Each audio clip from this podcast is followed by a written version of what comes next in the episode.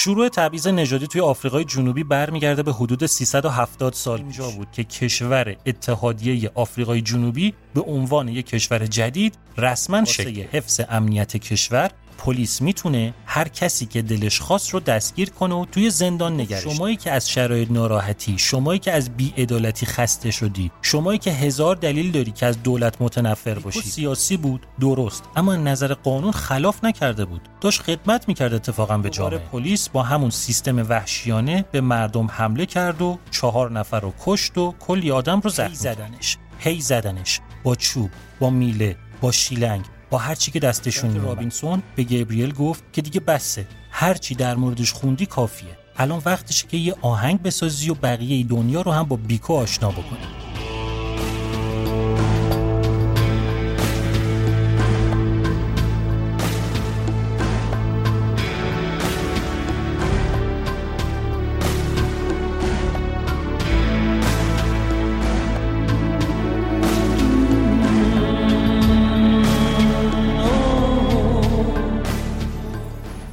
قسمت جدید پادکست آلبوم سانگل چهارم سیاه زیباست رو می‌تونین همین الان توی کانال یوتیوب پادکست آلبوم ببینین و بشنوین. یا اینکه چند روز صبر کنین تا نسخه صوتیش مثل همیشه به صورت پادکست منتشر بشه. توی این قسمت داستان عجیب و باور نکردنی شکلگیری نظام آپارتاید توی آفریقای جنوبی رو میشنوین. اینکه تبعیض نژادی توی این کشور چطوری از فرم سنتی خودش بیرون اومد و تبدیل شد به تفکیک نژادی قانونی.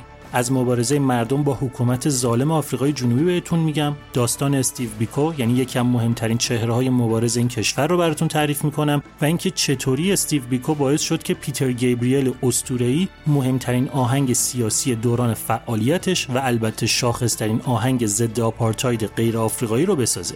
نسخه تصویری این قسمت رو با کلی عکس همین الان توی یوتیوب می‌تونین ببینید. نسخه پادکستی هم که در راهه.